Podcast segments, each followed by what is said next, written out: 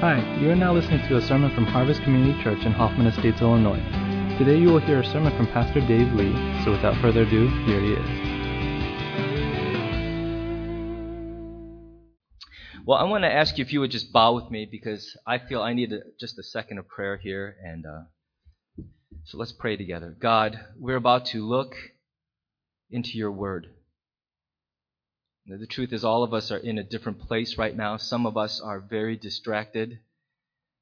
Um, our hearts are raging or they're numb. So I pray that you would uh, be true to your word, that your word would be like a double edged sword and it would cut through everything the defensive walls, the, all the things. And I pray, God, right now at this moment, that your word would have power I pray that even for me, that it would have power in my own heart. In Jesus' name. Amen. I want to read a passage of scripture for you. We're winding down our series in Acts, and starting January of 2011, we're going to be back to the 100 Things series, but we're going to turn the corner, and I'll be preaching out of the New Testament for the remainder of 2011. 50 key lessons from the New Testament that if you're hanging out of the church for a year, you really should know these things. And that's kind of the theme of that series is if you don't hear anything other than these 50, at least it'll give you a clear picture of what some of the big themes of the New Testament are. Well, we're going to wrap up our Acts series with um, this message and the one after this one. And I'm going to read for you from Acts chapter 28, verses 1 through 10. I didn't think we were going to have this projector this morning, so I thought we were going to give our, our paper Bibles a workout, but it turns out all you got to do is stare at the screen again. So just go ahead and at least pay attention to it. I'm going to read from the NIV, Acts chapter 28, and we're going to look at verses 1 through 10. Once safely on shore, we found out that the island was called Malta. The islanders showed us unusual kindness. They built a fire and welcomed us all because it was raining and cold. Paul gathered a pile of brushwood, and as he put it on the fire, a viper, driven out by the heat, fastened itself on his hand. When the islanders saw the, the snake hanging from his hand, they said to each other, This man must be a murderer, for though he escaped from the sea, justice has not allowed him to live. But Paul shook the snake off into the fire and suffered no ill effects. And the people expected him to swell up or suddenly fall dead. But after waiting a long time and seeing nothing unusual happen to him, they changed their minds and said he was a god. There was an estate nearby that belonged to Publius, the chief official of the island. He welcomed us to his home and for three days entertained us hospitably. His father was sick in bed, suffering from fever and dysentery. And Paul went in to see him and after prayer placed his hands on him and healed him. And when this had happened, the rest of the sick on the island came and were cured. They honored us in many ways, and when we were ready to sail, they furnished us with the supplies we needed. You guys know from last week's announcement that I spent the week in Orlando, and it was very hard, but I got through it. Um, that 80 degree weather was really irritating. The hot tub was a little too hot, and you know, so I, I'm teasing, of course. It was the most refreshing five days I've spent in a very long time. And I spent it with friends who are like brothers to me. One was actually my brother. The other guys, man, they are like closer than blood brothers to me. And uh, we, I mean, grown men just praying for each other, weeping over each other. It was friendship at a level that I wonder how many people in this world ever really get to taste of, you know, before they pass. I know what it is to hang out with guys. We enjoyed a good steak, and uh, you know, we we went swimming and things like that. Um, six guys swimming it turned out was actually a little weird just by ourselves, but um, you know, we we we know how to hang out. But I wonder how many really get to enjoy brotherhood or sisterhood at a level like that, where you're not just playing, but you're ministering to each other, and that was such a gift to me. And the reason I bring that up, uh, partly to make you jealous, but also partly um, the house that we rented, we usually use the same company. They, they rent out vacation homes, and uh, we decided to save money, and we got a bargain home this year. And I got to tell you, from the minute you walk in, there was just something about this house that said, you're not welcome here.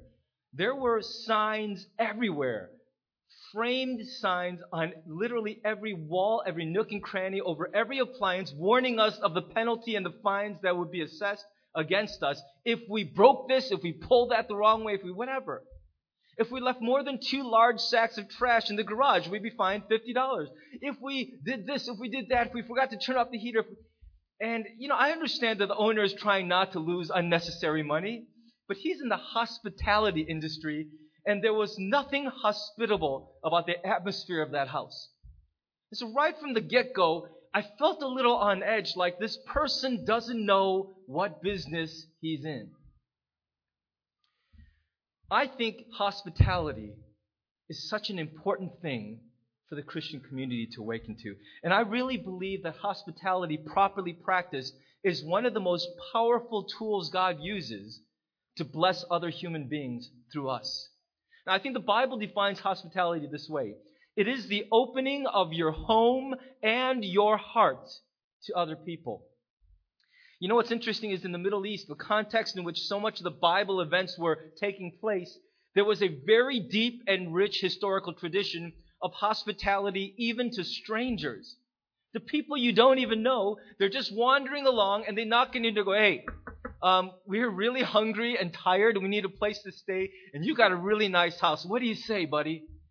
And in that tradition, people will go, you know what? Come on in. I've been a traveler before. I know what it's like. And people would do this all the time.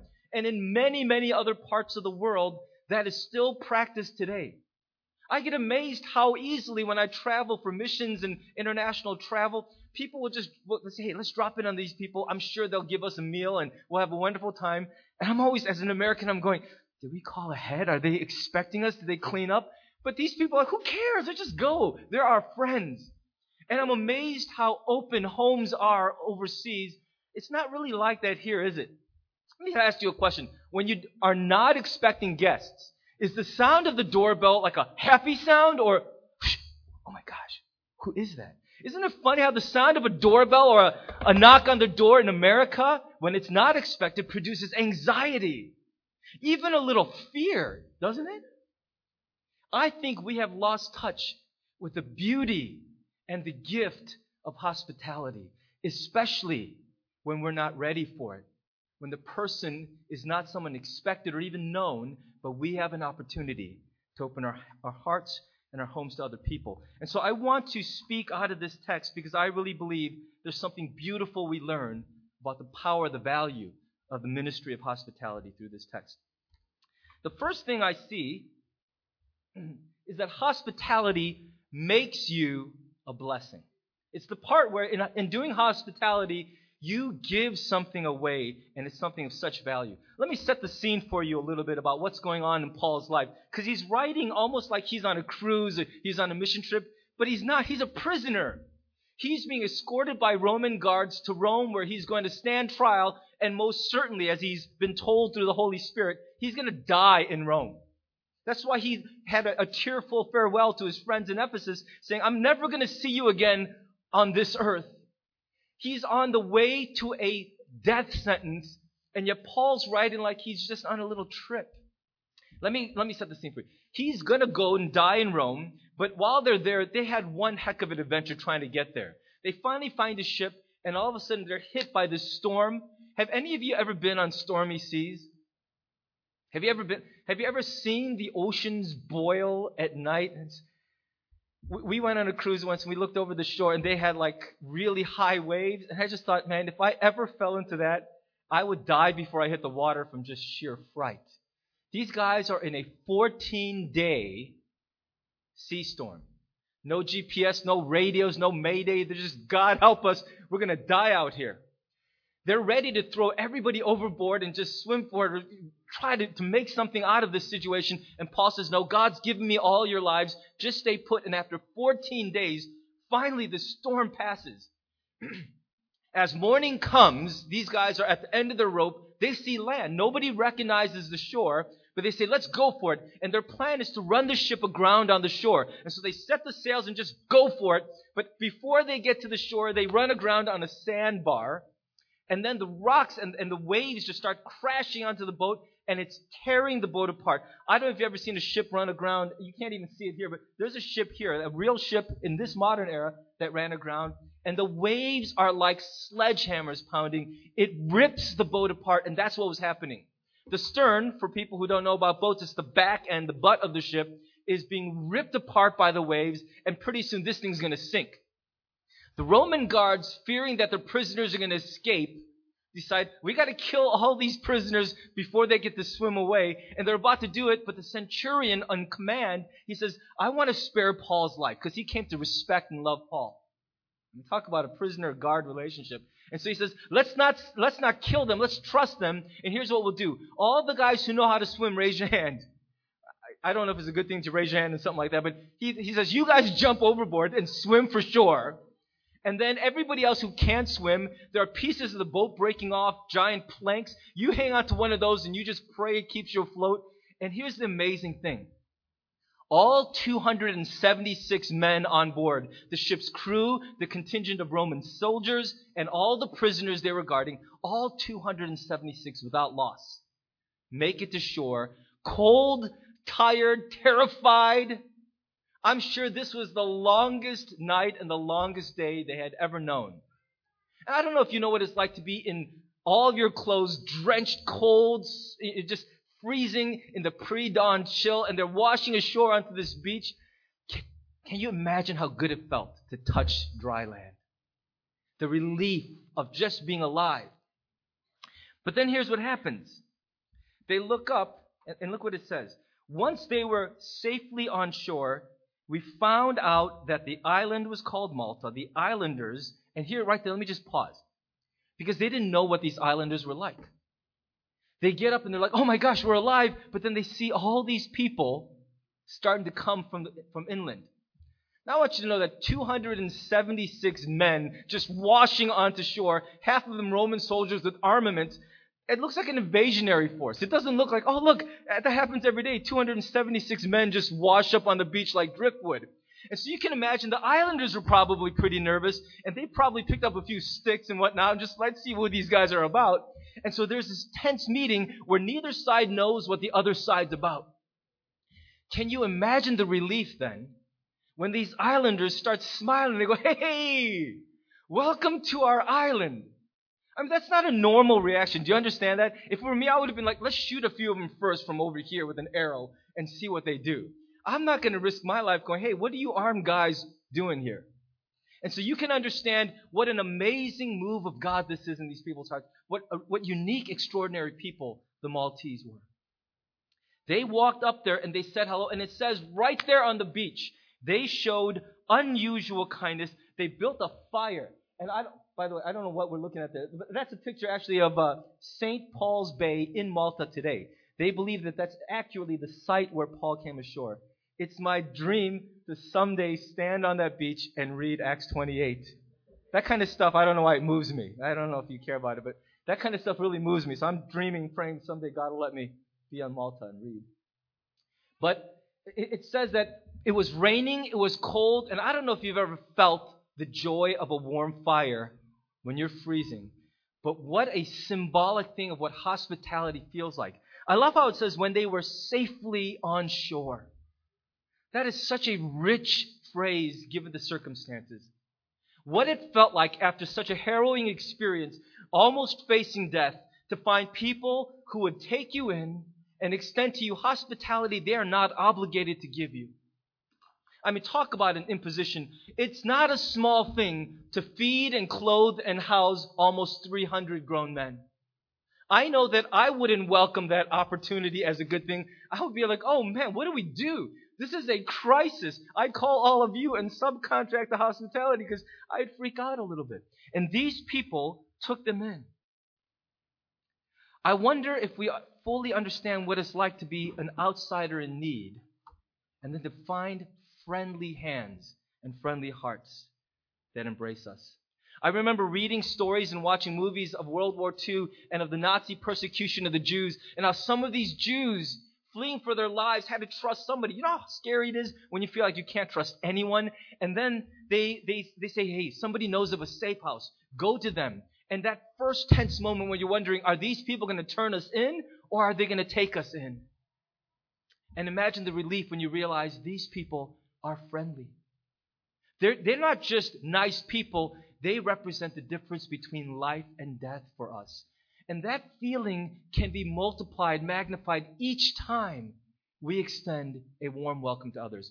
One of the things I've always loved about Harvest is that feeling of warm hospitality. I felt that over and over and over again in so many of your homes.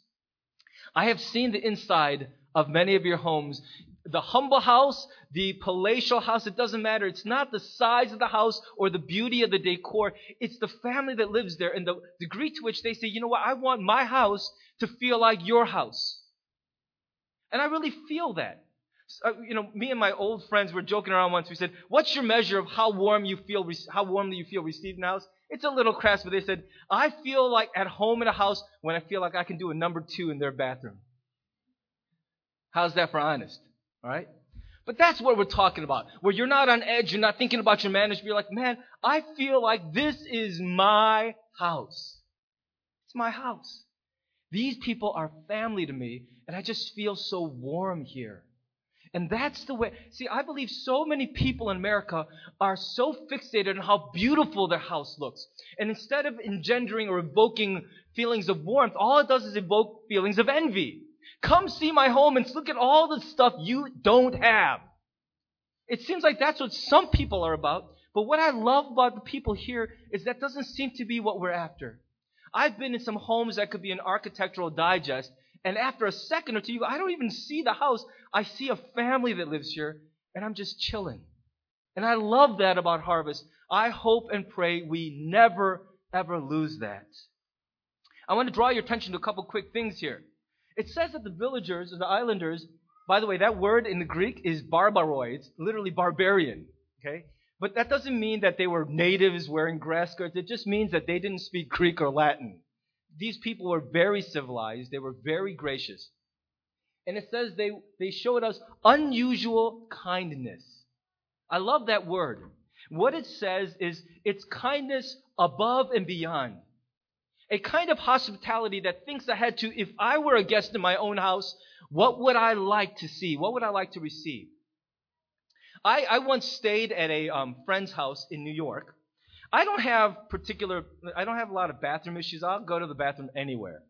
But this friend knew that a lot of guests are, they feel uncomfortable. I mean, uh, can we just admit together, is this true for some of you? One of the reasons you don't want to stay at someone's house is because of the whole business of going to the bathroom and maybe, you know, if the trumpet has to blow a little bit, you don't want to be heard. And it's a little awkward, right? To do use the bathroom in someone else's home, especially when the walls are thin and all of that. And so maybe you turn on the radio, turn on the fan, but it doesn't. So this guy was sensitive to something that I didn't care about, but he was, you know, I'll, I'll blow my trumpet anyway. But he was real sensitive. So he said, you know what? I, I kind of kicked my kid out of his basement bedroom. We got a separate bathroom down there. You have a lot of privacy. Just go to town, man. You just enjoy it. Think of it as your private apartment while you're here. And I remember thinking how unusual it is for someone not to think, well, this is the best room I could give up to you, but more, I want to give you the best room for you.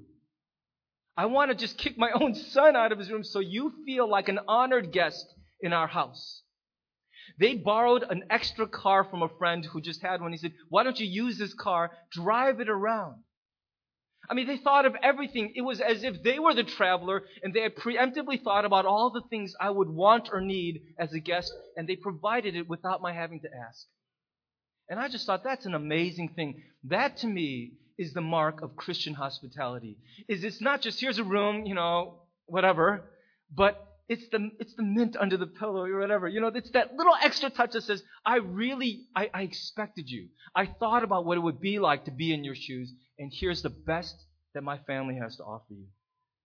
Look also at this. It says they welcomed all of us. And, you know, it's actually supposed to be red, but you can't see it in this projection. But the word all is important. They welcomed every last one of the 300 of us.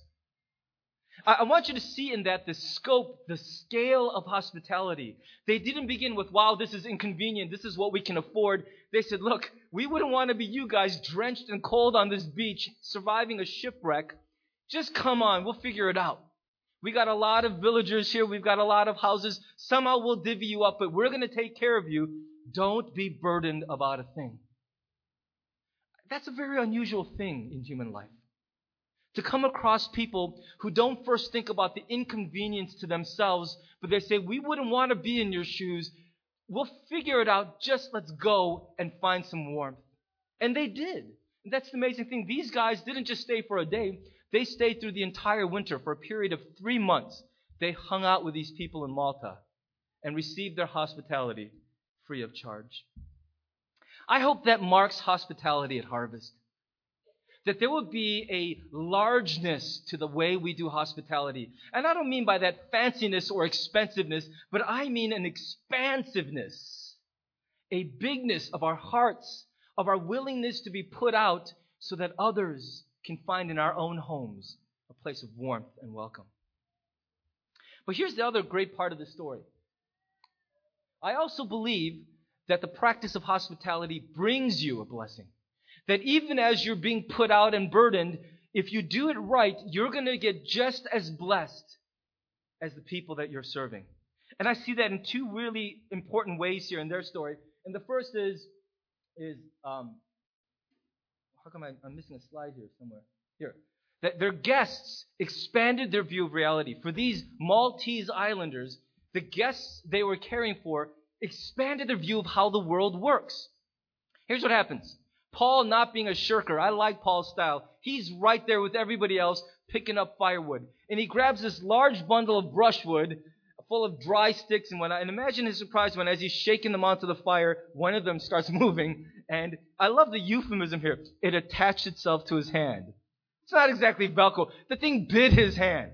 I don't know if you know what a viper looks like, but I think I put a picture in here. There it is. You can't really see it, but vipers are ugly, vicious looking snakes. They have those little snouts that, like that. They look like nostrils, and they have sharp teeth. I saw pictures of viper bites on the internet this past week that made me want to throw up. The, the arm just swells and it becomes like pussy and uh, it boils and it's just it's disgusting. A viper bite is nothing to sneeze at. And so here's Paul, and all of a sudden and maybe they wrote it that way because Paul was so calm. He's like, oh, look, viper attached itself to my hand. Right? That's just Paul, I guess. And this thing's dangling there. And these, these islanders, they lived there. They knew right away what kind of snake that was. They said, no, that's not a good snake to be bitten by. And they're watching. And this is kind of morbid, but they're watching to see, like, this guy's going to die. Come here, come here, look at this. This guy has a viper on his hand kids, this is a lesson. Never, and I'm sure all the moms are lecturing the kids, watch this man die and let it be a lesson to you. But don't, but there's Paul going, oh man, that's very inconvenient. And he shakes off the snake into the fire, and they're waiting. It says they waited a very long time. Like, don't worry, maybe he's just really strong, but he's going to die eventually. He's going like this. Nothing happens to him. And here's the thing for these islanders, this was not a questionable thing in nature. Every single time someone got bit, every single time they died. There was no mystery, no open endedness to the situation. They were locked into one way of understanding reality. When this happens, this always happens. There is no other way but the natural way. That's because they hadn't met God. They didn't realize that sometimes when these things happen, there is another answer because God is mighty. When God enters the equation, you don't always have the natural outflow of things. One person cheats on another every time in the world, that marriage is going to end. But with God in the picture, something amazing can happen. A child goes down the path with bad friends, gets into drugs and whatnot, and everyone goes, well, we know how that story is going to end. Well, not if God's in the picture, because when God and His people enter the picture, everyone is treated to a very surprising new view of reality. It doesn't always end the way you think. And that's one of the beautiful things about being, Uh, about showing hospitality, especially to guests who are of Christ. That you will see in their lives, and the conversations late at night, a picture of God being filled out that will surprise you and bless you beyond any burden borne for playing host to them. You know, I've had guests in my home, missionaries who are traveling through the country, and, you know, at first you're like, wow, I don't really know this person that well. They're going to sleep in our basement. I don't want to clean up my house. But they come and then at night we share a cup of coffee or something, just start talking. And as they tell me about the world they live in, as they tell me about their work in faraway places, every single time I get more blessed than they do. Because through their lives and through their eyes, this little small, narrow view of the world and of God that's developing gets cracked, shattered. And I see God through another person's life in the most powerful ways. Whenever you have a guest in your home, bother them a little bit. Talk to them. Listen to their story. You'll be amazed how often God will use your guests to blow up your view of who He is and how life works. Their story, their testimony may be exactly why God sent them your way. And their story may exactly deal with the burdens you're bearing in your own life right now.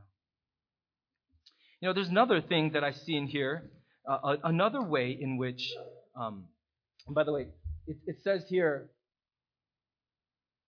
uh, the, the thing I wanted to point out was they changed their minds. Do you see that? Seeing this, after mulling it over, they go, you know what? Maybe it doesn't work that way. Maybe this guy has something. Now, they reached the wrong conclusion. They didn't say he has a God, they said he is a God, but God would correct that very shortly. But this tilled the soil of their hearts, it plowed it over, made them ready for the ministry verbally, which Paul would very soon bring to them. I think there's another way in which, when we are hospitable to others, we receive a blessing. And that is that the guests minister to them in return. You know, there were really two broad groups of people on the island of Malta. There were a bunch of Roman um, dignitaries, and along with them, the way it worked in the Roman militaries, if you served in the army for 20 years, if you lived that long and actually retired, they would give you a small fortune and a big plot of land to be your estate. That was the deal. If you could live to, to see 20 years of military service, you are the man, seriously. And they would give you this massive estate.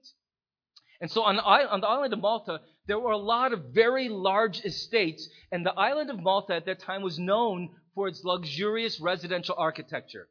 It would have been like Malibu in the ancient world. You know what I'm talking about? Where the houses are just ridiculous, and you, you they would put them in magazines to show how great they were. And so that was one part of the population of Malta were these wealthy Roman retired military guys and dignitaries living in huge estates, probably serviced by the islanders who found great work servicing the grounds and all of that.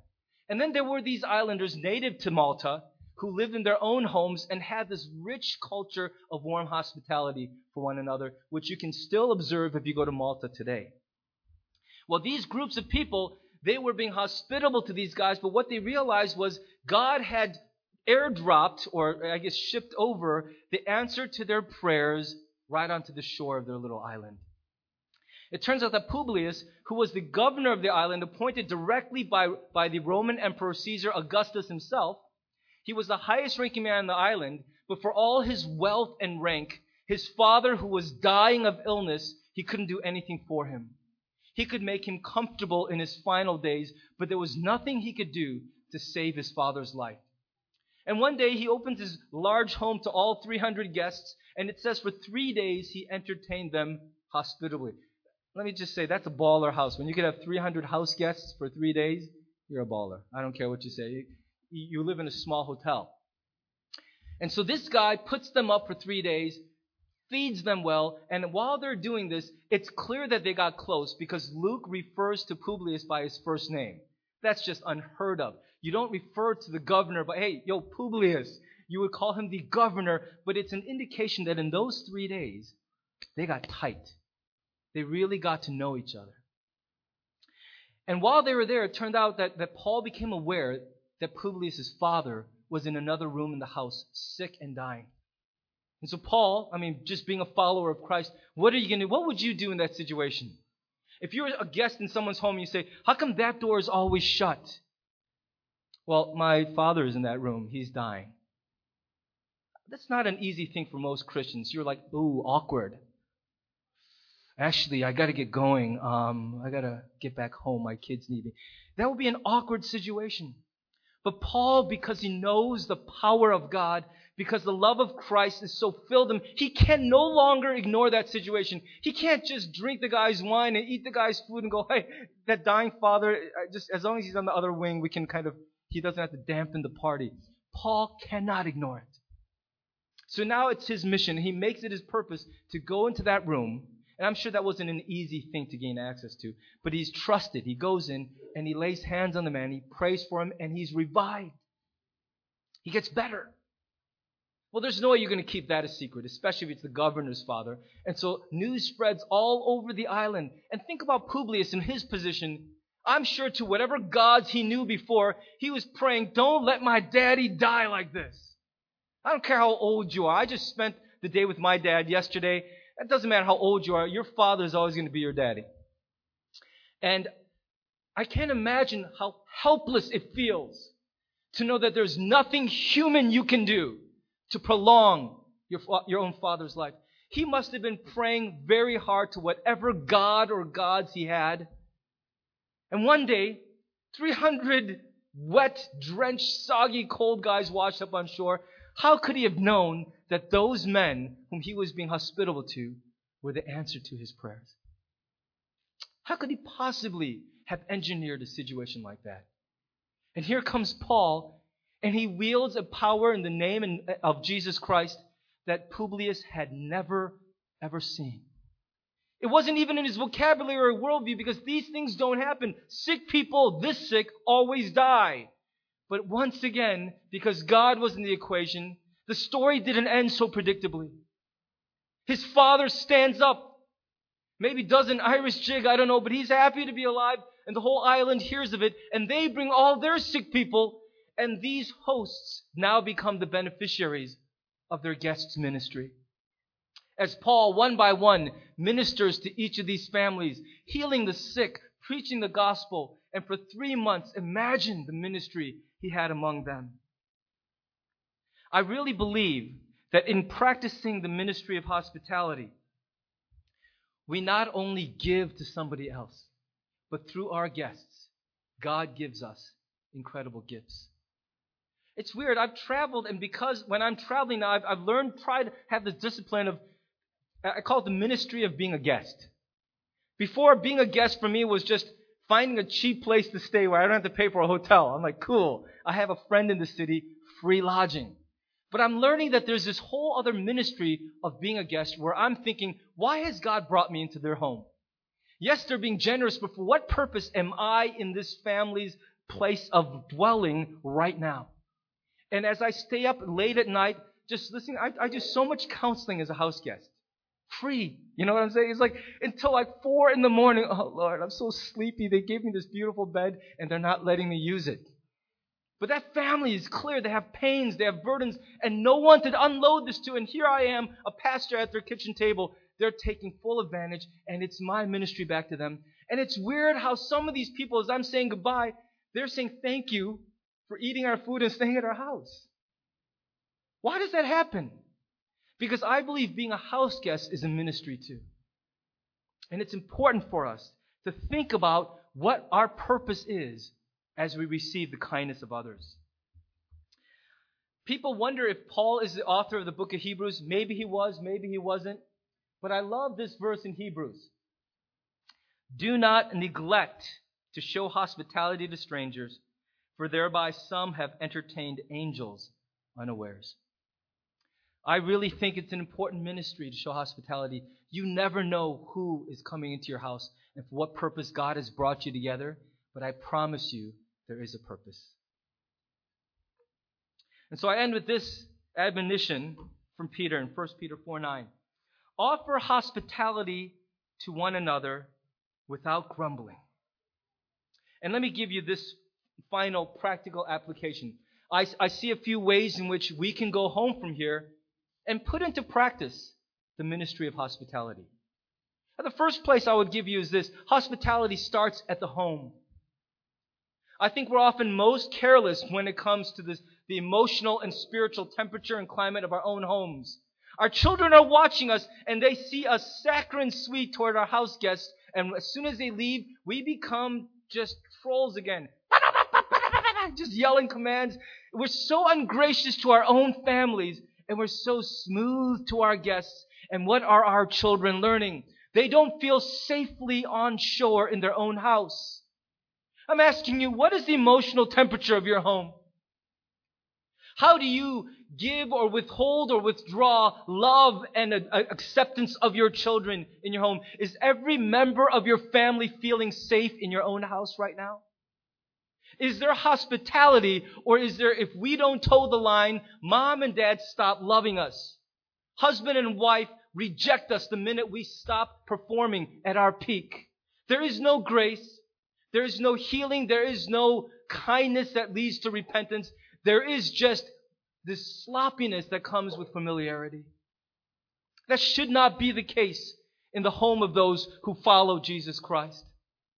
The ministry of hospitality begins in our own homes. And if every member of our family does not feel safely on shore in our house, then what we're doing for our house guests is nothing more than a show, isn't it? Let's not do that. As you go home today, think about whether there is hospitality under your own roof for your own flesh and blood. When I hear sometimes the way people argue, the way they fight with their own beloved, just grieves my heart.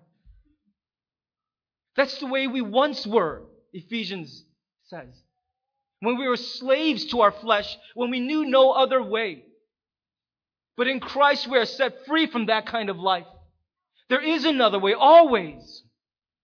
You don't have to do everything through the pathway of anger and acceptance and conditional love. There is a gospel way, and that ministry of hospitality must begin at home for our own families. Amen?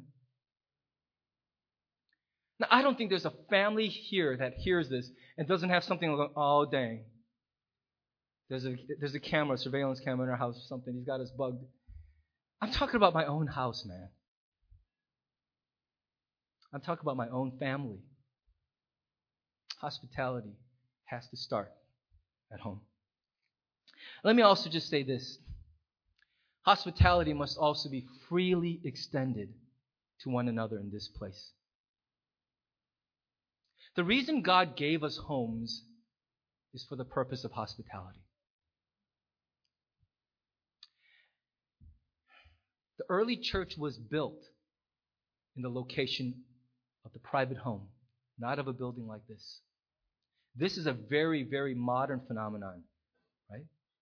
But in the earliest stages of the church, the church building was your home and my home. And I think it should be an odd thing if we do life with people for many years and never see the inside of their home. Now, I don't know if you're um, excessively ashamed of your home because it's not beautiful and large and it doesn't show the true measure what you think your station in life should be. But that's not what it's about for us in the Christian community. We should not use our homes as a showcase for our achievements, but as a place to extend the warmth of the love of Christ. And if we've been doing life for a while and I don't know what the inside of your house looks like, then I don't fully feel like we know each other yet. There's a big empty gap where it says, Where do you live, man? I want to go to your house. I want to eat your food. I want to pee in your toilet. I want to be your guest. And I want you to be mine.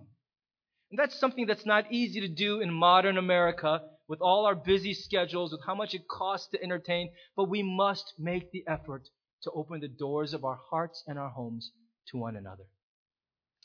Let me just tell you this, okay? And just be bold about it. If there's someone you've been friends with for at least three or four years and you haven't been to their house, if you haven't invited them, you invite them first. But if you've invited them, they haven't reciprocated, invite yourself over. Just walk up and go, dude, I need to see your house now.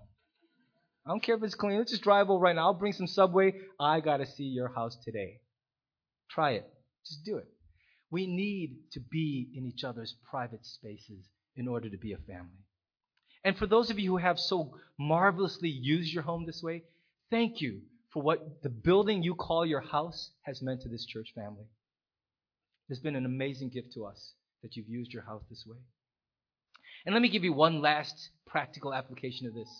It's the one that's probably oddest for us to hear as Americans, but I think we need to resurrect the practice of hospitality to strangers. I don't mean just troll the mall looking for people who want to stay at your house. Let's be a little safer than that. But, you know, as a pastor, I regularly hear from people coming into town from all over the place. Visiting pastors who are in church plants and startups that don't have the budget to, to rent a room at the Hyatt. And I, I wish that somehow there was a network of homes that would communicate to me, we're standing ready, we are on call. If you have a visitor like that, we've always got a spare room, we are good at hospitality. If you just give us a few days' notice, we would love to play host to these missionaries on furlough, these visiting scholars, these pastors, these Christian families that are coming to town for whatever event and they don't have family here. I would love for us to have a network of homes that say, you know what, God has given us this house, this empty room. We would love to use it for just that purpose. And I know it's not an easy thing to have someone you don't know, but at least it'll be someone I know. So it's not like a complete stranger. I'll be part of the vetting process, and you know, if, if they steal your silverware, I'll I'll help you pay for it. I mean, I'll take the responsibility. But the truth is, I think these are some amazing people, and if you opened your homes to them, it would be a greater gift to you than to them. I want to ask if you would think about this seriously. Pray about it. If you're married, you got to talk about it together. You can't just answer on your own. Okay? But if you've talked about it, you agree to this, would you somehow communicate it to me that given X number of days' notice, you would love to use your home in this way and play host to some of these traveling Christians who could be an amazing gift to your family? The gift of hospitality is about including others in what we call family and taking people who feel cold and warming them up in the most profound way. And if we'll engage in it, God will do extraordinary things in our lives and in their lives. And it'll warm up their hearts for the verbal message of the gospel in ways you could not believe. May God grant for us as a church that we will always be a homey, hospitable church We'll always feel like family. Let's uh, let's bow together. Let's let's pray.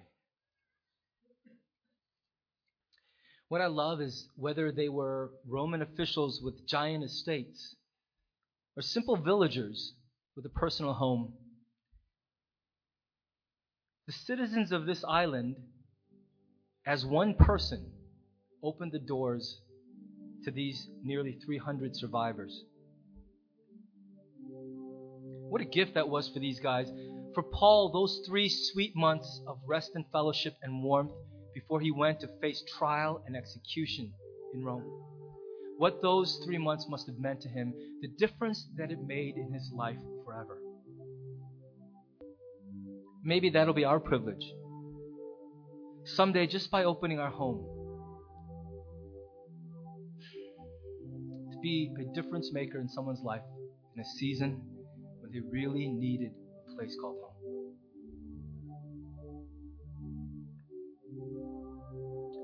So let's pray that God would do a work in us. That our home would be a sanctuary for others and not a fortress for us. Let's pray that now.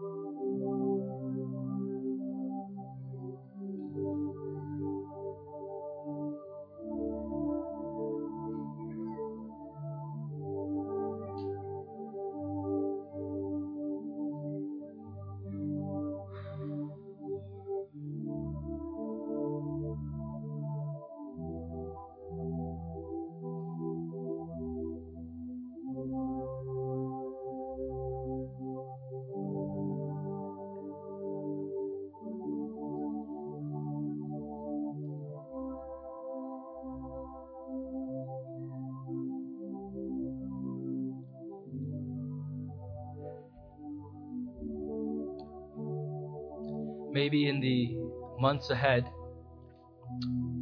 for business or for pleasure, you have plans to travel. And if you're like me, most of the time it's easier just to rent a hotel. And even though you have friends in that city, it's easier just kind of do your stuff. Don't get overly caught up in obligations. Don't impose. But I want to encourage you would you at least pray about that? Because maybe through your imposition, God will send you as a gift and minister into the home of a friend in that city who's sorely in need of someone to come. Maybe the reason you have business in that city in the first place is because God was moving you closer to where they are. I believe God uses the ministry of being a guest, the ministry of imposition, to bring Christ into homes where He is so much in need. I encourage you, if you just take a moment, if you have upcoming travel, just to pray for greater openness, to stay with friends in the cities you travel to.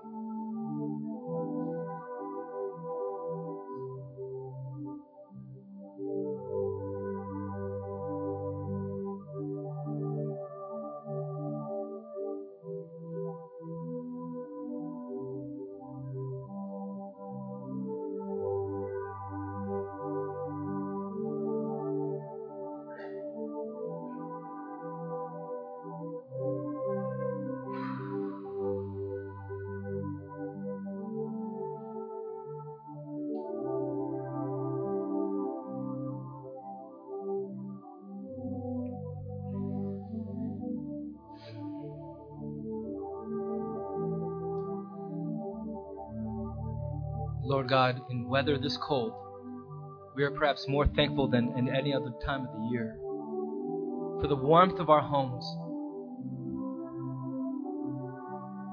God, I pray for all of us at Harvest that the place we live would be much more than a place to rest our heads and to hold our things. We pray, God, that each of our homes would be a sanctuary and a refuge for those who are traveling or wandering about or just lost. That our home will be home to many others outside of our family. And do a work in us, Lord, so that we can get over that barrier of the cost, the inconvenience, the awkwardness of doing this, and see the amazing vision and the possibilities of this ministry. May those who come into contact with the people at Harvest Community Church always say of us that we were warm people who radiated the genuine love of Christ, projected acceptance and unconditional love towards others, that our homes were places where they felt at home. We pray this in the name of Jesus Christ.